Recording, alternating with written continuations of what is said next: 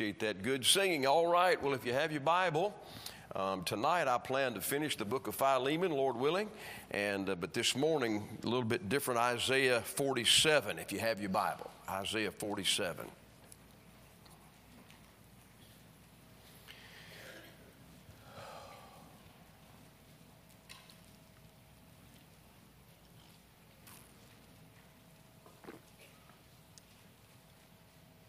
You know, sometimes when you try to find the mind of God on what to preach, you know, it's, it's, it's a little bit easier when you're saying, okay, next chapter, next verse. So when you're preaching through a book of the Bible, it makes it easy to say, well, then this is the next sermon.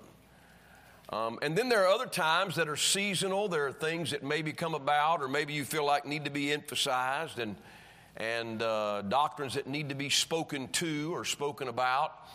And uh, that, that makes it sometimes easy. Sometimes there's something that comes up in the public arena, like the overturning of Roe versus Wade. And, um, and then you think, well, maybe I need to address abortion so our people will know what the Bible says about that. And then sometimes you really just you pray and you beg God, and you really don't know what to preach. And then there are other times that maybe you see something maybe in a couple of different families and God brings something in front of you. And I think that is what I'm doing this morning. I'm going to bring you something that God has put in front of me. And I'm not even saying what I'm preaching is necessarily applicable to everyone here. In fact, I think there'll be a number of you that this message won't apply directly to. But it may down the road. And um, so in, in Isaiah 47, God is speaking to Israel, his people. In fact, he speaks about that in verse 6 I was wroth with my people. So he's not, he's not talking to a bunch of heathen pagan people. He's not talking to people that live in the world and have no idea who he is. In fact, the end of verse 5, it speaks about the lady of kingdoms. That's Israel. Verse number 7, and thou, shalt, and thou saidest, I shall be a lady forever. Uh, Israel knew that God chose them and made them a great nation. This is far beyond being taken out of Egypt. They, they knew they were a, a blessed people, a chosen people. This is long after the temple has been built in Jerusalem. This is long after David is set on the throne and Saul is set on the throne. And God has shown his favor over and over and over again to the Jewish people. They understood that God had his hand on them and his eye on them. And I think that's true of believers today. I, am going to tell you today, I, I know that God can be wroth with us, I know he can get angry with us, but it is good to know that you're in the family of God. I'm a child of God. I, am, I am born into the family of God by faith, not by religion or by becoming a Baptist. Becoming a Baptist will not put you into the family of God. Being born again puts you in that family. And then because of that, then we know we're going to heaven when we die. There are a lot of denominations that probably have some truth and they don't have that doctrine down right. How many of you are glad that you're not wondering whether or not you got a ticket or not when you leave this world, that when you leave this world, you know you're going to heaven. Aren't you glad of that? All right. So there's a confidence in that that sometimes breeds a contempt or a problem. And if you look at what it says in verse 7, thou saidest, I shall be a lady forever. So thou didst not lay these things to thy heart. Neither didst remember the latter end of it. There's some things you forgot about, Israel. Verse number eight, therefore, hear now this Thou that art given to pleasures, that dwellest carelessly, that sayest in thy heart, I am, and none else beside me, I shall not sit as a widow, neither shall I know the loss of children. But these two things shall come to thee in a moment, in one day the loss of children and widowhood. They shall come upon thee in their perfection for the multitude of thy sorceries and for the great abundance of thine enchantments. For thou hast trusted in thy wickedness. Thou hast said, None seeth me. Thy wisdom and thy knowledge it hath perverted thee. And thou hast said in thine heart, I am, and none else beside me. Now, I want you to underline, if you would, in the end of verse number eight, the phrase, the loss of children. And then in verse number nine, again, the same phrase, the loss of children.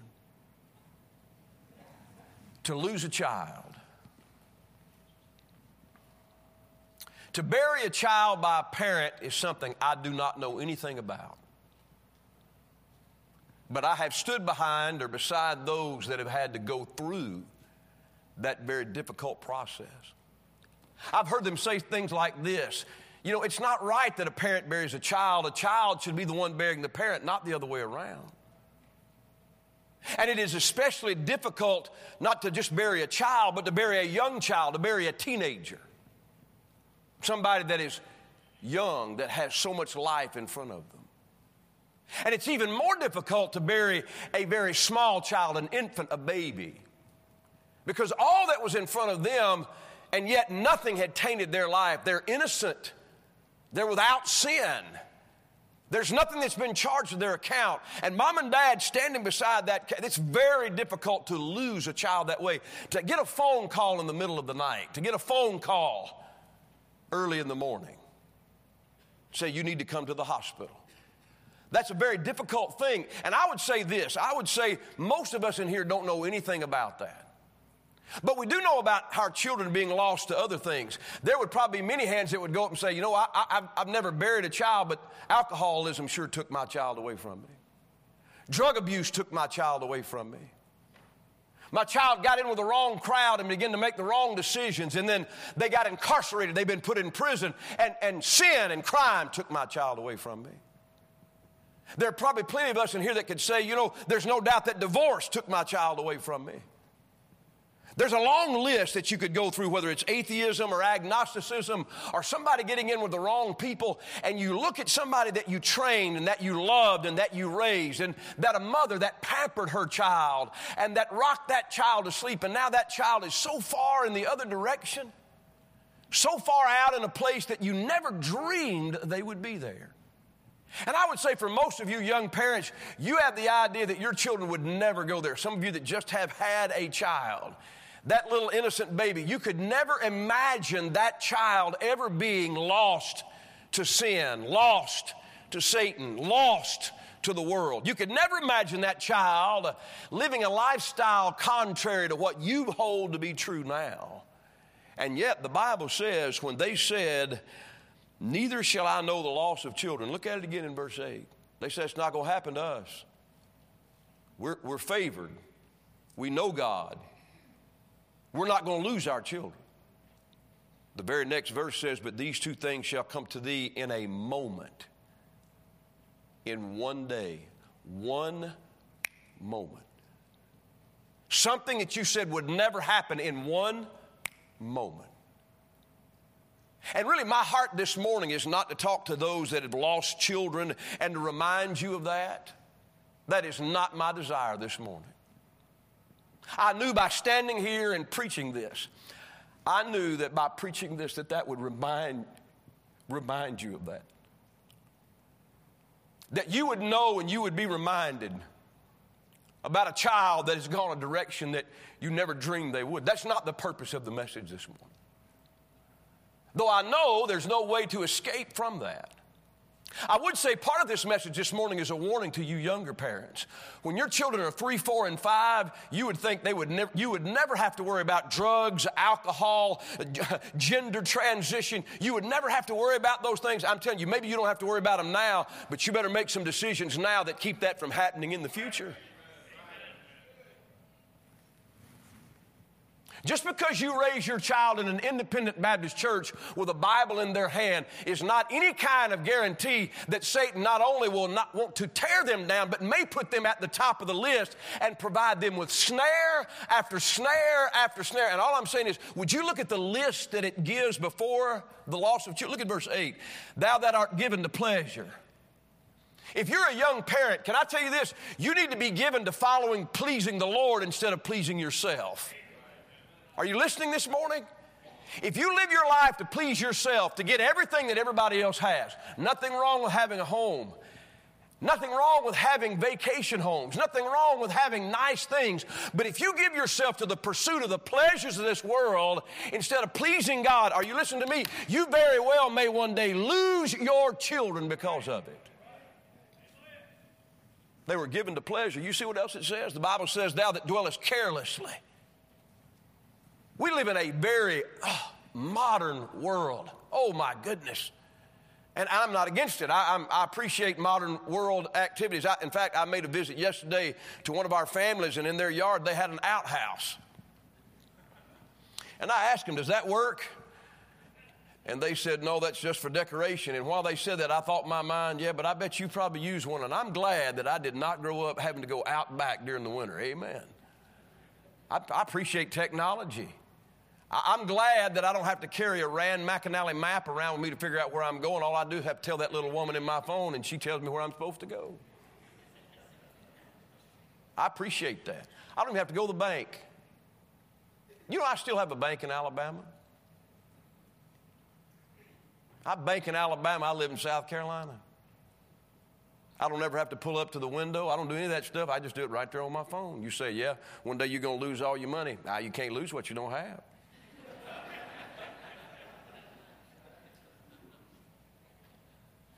But you know what careless is? Are you listening to me this morning? You have children, and the day in which we live, it is accepted that everyone has to have some kind of device. They have to have a phone, they have to have an iPad, they have to have a laptop.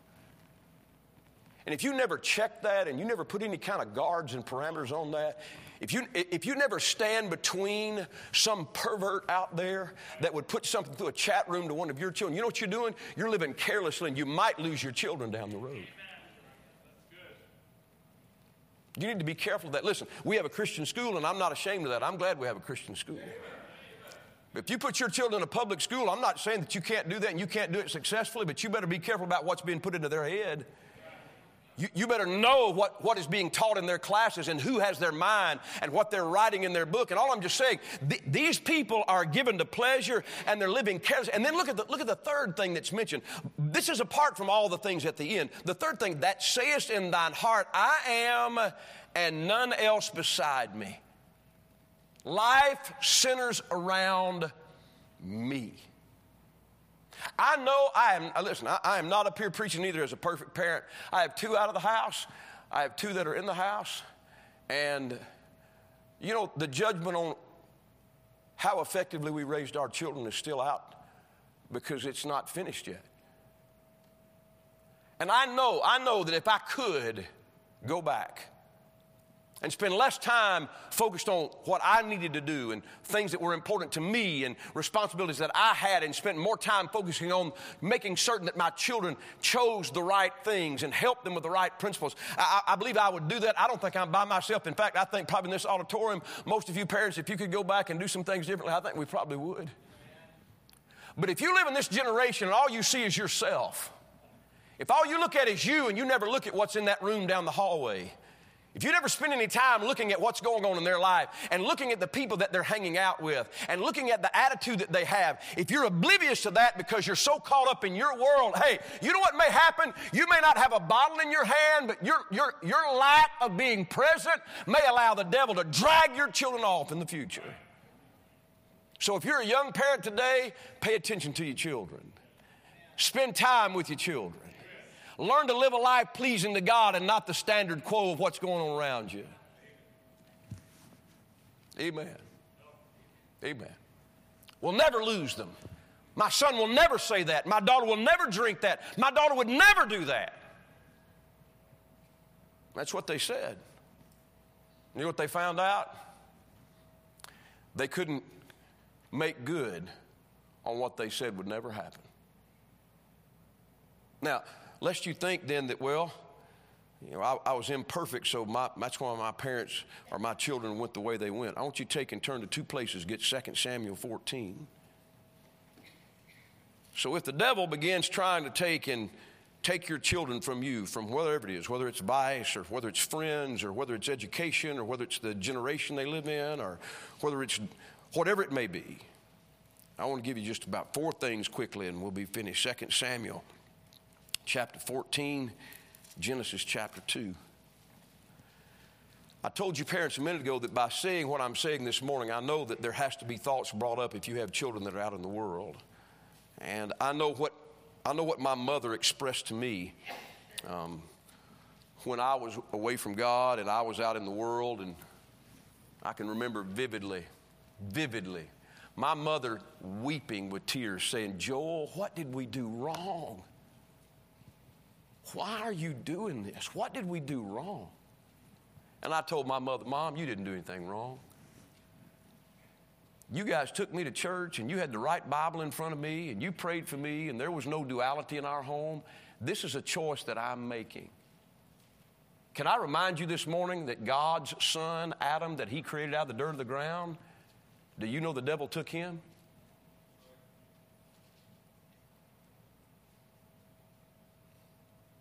He took him in a perfect environment. How many of you would say, My home is not a perfect environment? He took him from a perfect father. How many of you say, I'm definitely not a perfect parent? Come on now, how many of you are not a perfect parent? Didn't see many hands go up on that. God being a perfect parent, God in a perfect environment has a son, and that son is taken astray by the devil. And the devil gets in, and through deceit, through lying, deception, he takes him. So, what does God do about it? Let me tell you what he didn't do. He didn't do what David did to Absalom. If you look there in 2 Samuel chapter 14, Absalom, if you remember Absalom, Absalom's brother, Amnon, raped his sister. Absalom waited and finally got the opportunity, and he killed his brother for doing that. And when he did, he ran away from David. He ran away from the kingdom, and he was gone. And finally, he was brought back. But when he got back, won't you look what the Bible says in verse 28 of 2 Samuel 14? Look at it now.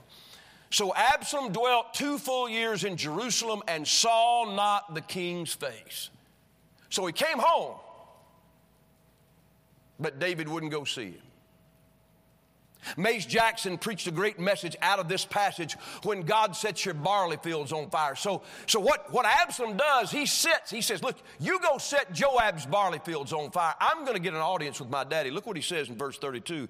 Absalom answered Joab, saying, Behold, I sent unto thee, saying, Come hither, that I might send thee to the king to say, Wherefore am I come from Geshur? In other words, why did you bring me home? It had been good for me to have been there still. It'd been best me just to stay away. Now, therefore, let me see the king's face, and if there be any iniquity in me, let him kill me. I'm tired of not having my dad to face me. Joab, I want you to go do something about it. So, what, what David does with Absalom, Absalom has done something that he does not want to face. He slew his brother, but David knew why. David also didn't want to face the fact that his son raped a daughter, and he didn't want to. He didn't deal with that. So what he did, he put one off, and then he put the other off, and he. Are you watching me? He just sort of turned his face away from the problem. Now I'm going to tell you, if the devil tries to take off your children, you know what you need to do? You need to face your children.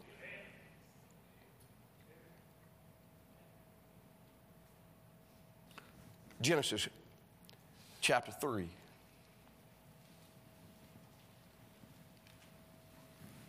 God could have done something you and I couldn't do. He could have said, You know what, Adam, you sinned. I told you the day that you ate thereof, you'd surely die. I'm going to make a new one, and he's going to be better than you. And I'm done with you. But he didn't do that. Look what he did. Verse number eight. And they heard the voice of the Lord God walking in the garden in the cool of the day. And Adam and his wife hid themselves from the presence of the Lord God among the trees of the garden. And the Lord God called unto Adam and said unto him, Where art thou? You know what God's doing? He's facing his child. Fellowship has been broken. Now, listen, I, I know there are some of you, you've had children do some things that you might have to break fellowship with. And what I mean by that is you cannot live with them in what they're doing. Maybe it's drug abuse. There are certain things I don't think you need to fund. I don't think you need to give your child money if you're going to go out and spend money on buying more drugs and more alcohol. It may cause a it may cause a rift, and that may have to happen. But but it should never be that when that rift is called that you go ahead and you just turn your back. Do you remember one of the things that Jesus said was so hard? My God, my God, why hast thou forsaken me? He turned his back on him. He couldn't look at the sin.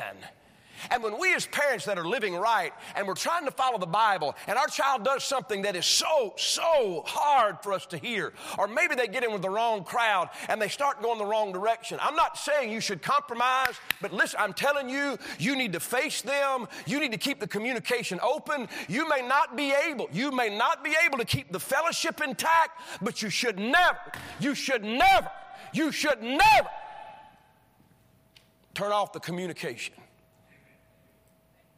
Because when you turn off the communication, do you know what's going to happen? 2 Samuel 15. Absalom said, All right, you won't talk to me. I'm going to sit at the gate and I'm going to talk to your people. And I'm going to turn their heart from you and I'm going to become king and I'm going to take what you have. And he bred a hatred. Listen, Absalom wanted to kill his daddy because his daddy turned away from him. I know my, my dad can't hear this this morning. And my dad, my dad confronted me one time in my sin in the house, and he said, Don't you come back in here like that again. I said, Okay, Dad. But my dad never turned his face from me. My mother and dad, they would send me, listen, I would get, I would get uh, Baskin Robbins, they make this little ice cream birthday cake. Man, I got ice cream birthday cakes whether I was living for the Lord or living in the devil's house. It didn't make any difference. And I'd get birthday cards and there'd be money in it. And it'd come time for Christmas and I never had dad say, you just go ahead and stay out there. He always turned his face to me. And some of you, what you need to do is you need to turn your face to your children. That doesn't mean that you accept what they've done. There was a lamb that had to be slain because of Adam's sin, but there was communication. David said, No, I, tell you what, it's too hard for me to think about. I'm, I'm, I'm against it. I'm not for it. And he turned his back on his son. So, the first thing you ought to do, if the devil's trying to take your children, face your children. Secondly, go with me if you would. 1 Samuel chapter 2, Matthew chapter 17. I know I'm preaching a heavy message this morning. and that is not my desire. But every time you come to church, you don't need, you don't need to necessarily be shouting.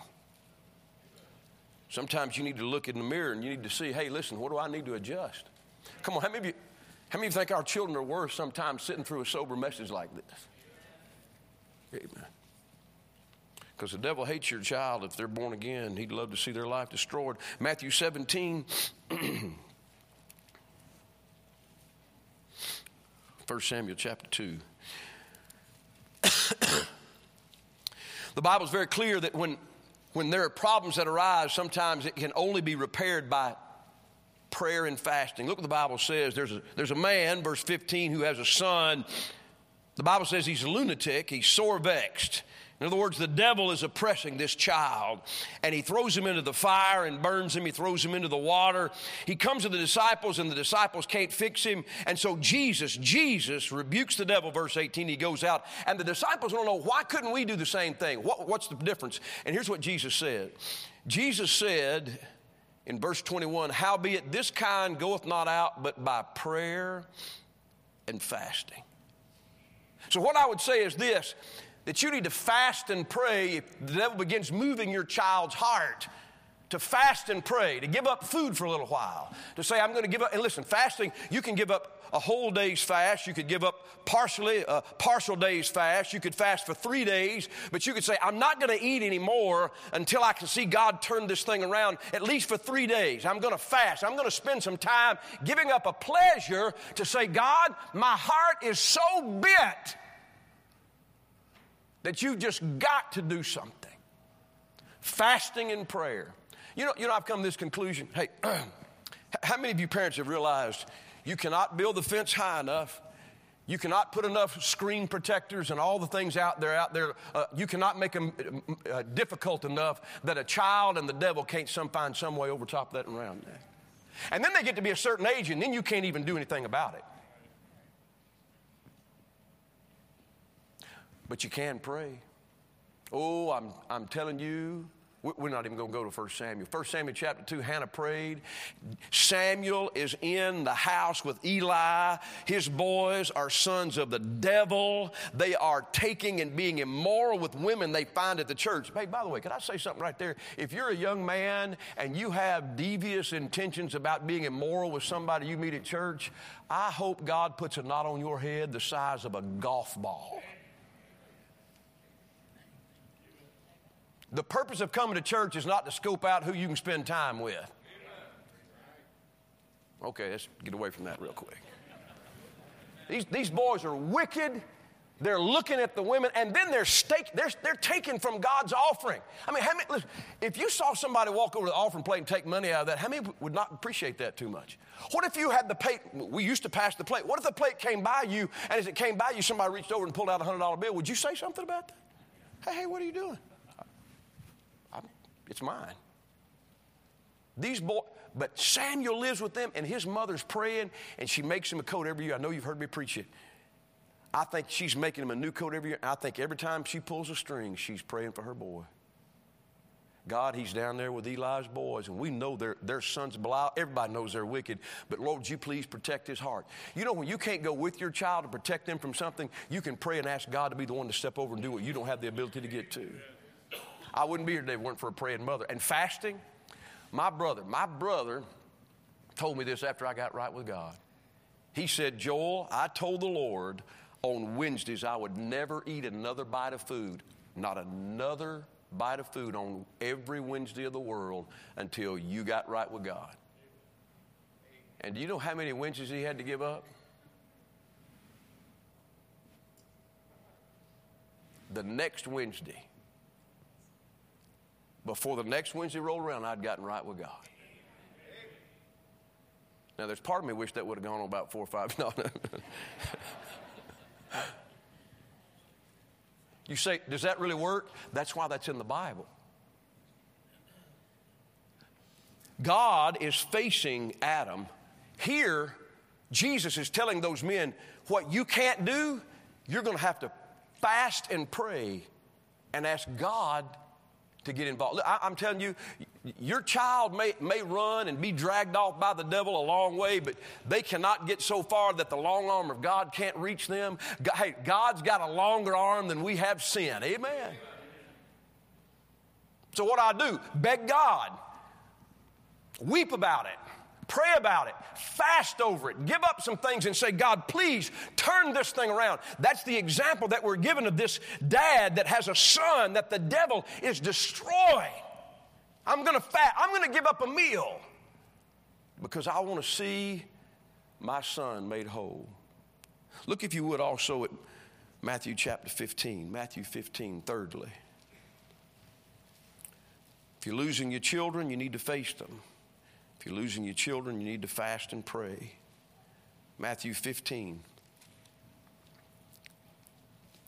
Matthew 15, we have another person whose child is being destroyed by the devil, a woman. The Bible says in verse number 22 that her daughter is grievously vexed with the devil. That means that the devil is just destroying her life. And she comes to Jesus. And the disciples try to put her off in verse 23. And then Jesus answers her and says, Listen, I came to, to minister to the house of Israel, not you. You're a Gentile. Verse 25, she worships him. And verse 25, she says, Lord, help me. He answered and said, It's not meet for me to take the children's bread and cast the dogs. I'm not here to help you. I'm here to help my people. Look at verse 27. And she said, Truth, Lord, yea, the dogs eat of the crumbs which fall from their master's table. And Jesus answered and said unto her, O woman, great is thy faith, be it unto thee, even as thou wilt. Man, she said, I, I don't have to eat anything off your table. If you'll just let me have a little crumb, that'll be enough to take care of all the problems that we got going on in our home. You know what that got, you know what Jesus said about that? That's a lot of faith. Mom, Dad, can I say something to you? When things get turned the wrong direction and that child goes out there, listen, what you don't need to do is lose your faith. Now, you, you, might, you might lose your health and you might lose your finances, but don't lose your faith. Listen, the faith that you put in God when they were this small is the same kind of faith you need to put in God when they're older and the devil's trying to destroy their life because that is the only hope you have. faith in him. Can I show you a great picture of that? There's a parent, perhaps a set of parents, that raised their child to know the Bible. They raised their child to know who God was. They raised their child to know the difference between heaven and hell. And that child went out and got neck deep in crime and ended up getting caught and getting sentenced and now is going to die. And that child, even up to that very point of death, is still defiant. Luke chapter 15, would you look, excuse me, chapter 16, would you look there? I'm sorry, Luke 23. You say, where did that happen? Well, there's two thieves hanging on the cross next to Jesus. And both of them are saying the same thing. And they're defiant. If, you, if you're really who you say you are, get us down off this cross. Both of them saying the same thing. But one of them, one of them, after hanging there for a while, verse 39, if thou be Christ, save thyself and us. But the other answering rebuked him, saying, Dost thou not fear God, seeing that thou art in the same condemnation? Somebody taught that boy about the fear of God. Somebody taught that boy about condemnation. Look at the next verse. And we indeed justly, somebody taught him about what justice was. We receive the due rewards of our deeds, but this man hath done nothing amiss. And he said unto Jesus, Lord. He knew who the Lord was. Remember me when thou comest into thy kingdom. He knew there was more to this life than what this life has to offer. And Jesus said unto him, Verily I say unto thee, today thou shalt be with me in paradise. I'm telling you, mom and dad, mom and dad, if they were there at Calvary that day when Jesus was crucified, they are watching their son, and there's Jesus right next to him. And they are thinking, how did we fail so terribly? How did we go wrong? We taught him the Old Testament scripture. We taught him to fear God. We taught him that sin would bring condemnation. We taught him that there was a, a, right way to live and a just way to live. And we taught him that there was a God in heaven that had something that was beyond this life. How could we have failed? And I, t- I can see mom and dad weeping in tears and, and just saying, we, we, we missed it so badly. But what they couldn't hear is on that cross, that thief looking at Jesus and saying, When thou art coming to thy kingdom, would you remember me? And he said, Today thou shalt be with me in paradise.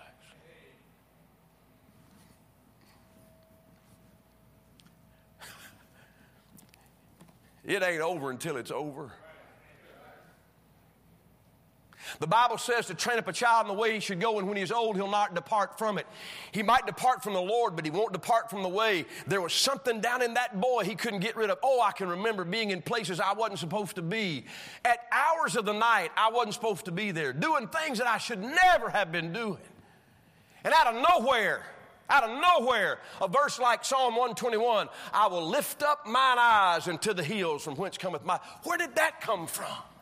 I'll tell you where it came from. Whew. It came from a mom and dad that believed this book was what they needed to raise their boy by, and they kept me in church, and they kept putting the Bible in my heart, and I got away from God, but I never got away from what they put down inside of me. You got to keep your faith in the God that made your child, that gave you your child. You have a preacher that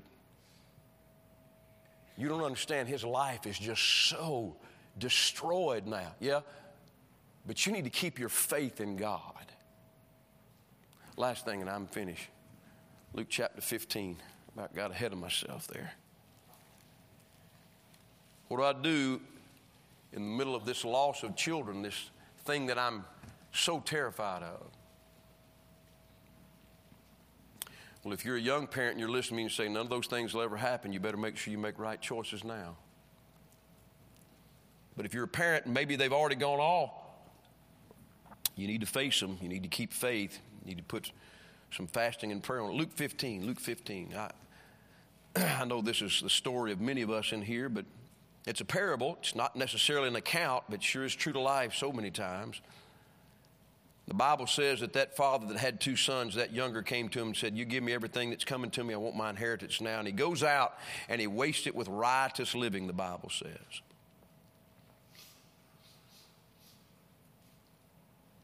He said, journeyed into a far country. Verse 13, I want you to look at that. And not many days after the younger son gathered all together and took his journey into a far country. He got far away from daddy. I went to Baylor University. Um, Baylor University is in Waco, Texas. And from Decatur, Alabama, it's 750 miles. And somebody said, Why did you choose to go to Baylor? Because it was 750 miles from Decatur.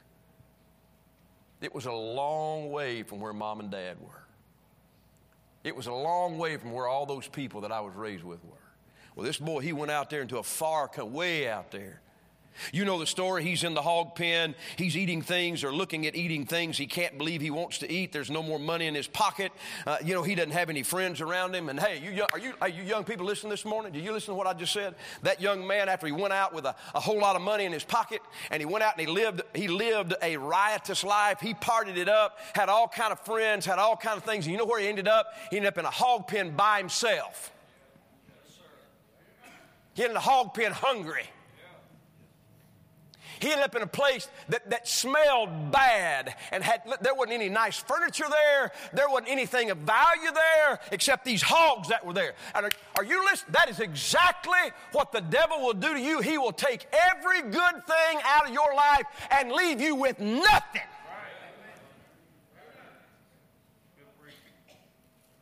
You know, God doesn't do that. Well, I'm glad. Hey, if you'll let God direct your life, He will never leave you in a place like that. God, God will give you the desires of your heart. He is a good God. Well, that boy's down there with nothing. You said never happened to me. It's happened to countless numbers of people that probably were more spiritual and smarter than you are. Because your smarts and your spirituality not going to be enough if you step down that road. Well, he's down there in the wrong place. You know, the Bible says he comes back and he goes to his father. And you know the story. If you look, the Bible says his father, when he saw him a great way off, and I, I love the passage. What, what do we do when the devil tries to take away our children? Well, the Bible says, verse 20, when he arose, he came to his father. But when he was yet a great way off, his father saw him and had compassion and ran and fell on his neck and kissed him. Now, I'm not going to preach about all that good stuff there, but I am going to say this. Here's, listen, if, if, if the devil is destroying your children, you know what you need to do? You need to stay faithful. Daddy didn't sell the farm. Daddy didn't decide, well, my son is going out there in left field, I'll go with him. There are people today that think if I'll just move to the left as the devil's taking my children, then maybe somehow I can get it turned around. No, you're just going to end up both in the wrong place. As you move to the left and as you adopt looser standards and as you adopt different kinds of music and different kinds of dress and different habits. And maybe you accept, maybe, well, if I can't keep him from drinking, maybe I can sit down and we can at least socially drink together and I can control it. That is the wrong way to move. You, you know what you need to do? You need to face your children, but you need to stay faithful to God. That way they'll know where they can come back to when they do turn the right direction. I didn't have any doubt about where I needed to go when I got right. 23 years of age, when I finally got healed up, I went right back to Decatur, Alabama, showed up at mom and dad's house, and you know what? It was just like it always was. They didn't have any beer in the refrigerator. They didn't have a bunch of crazy music on. They hadn't changed their lifestyle. They were just like they were when I left them. And I'm telling you this morning, I'm so glad that I had parents that stayed faithful when I was so far out there in the world.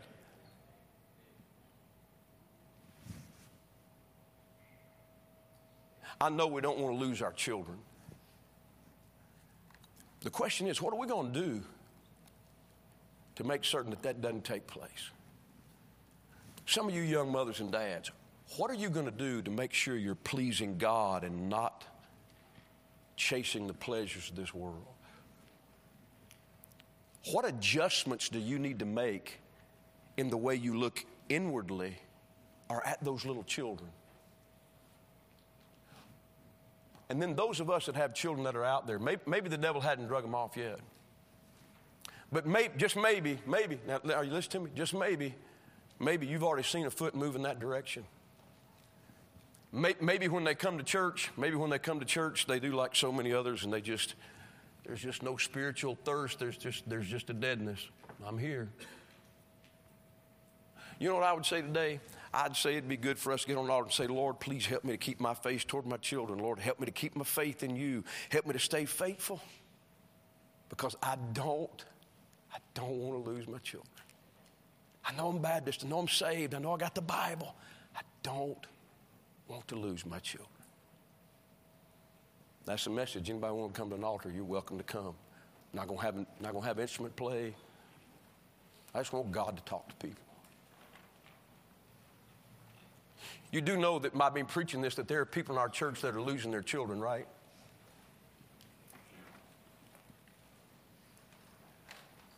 You do understand that. It's not just an arbitrary message. It's not just, well, what can I preach on this Sunday? There are people that are, that are losing their children.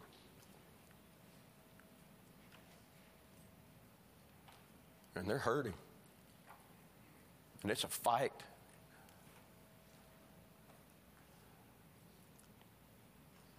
And they just need some help today. They need some help today.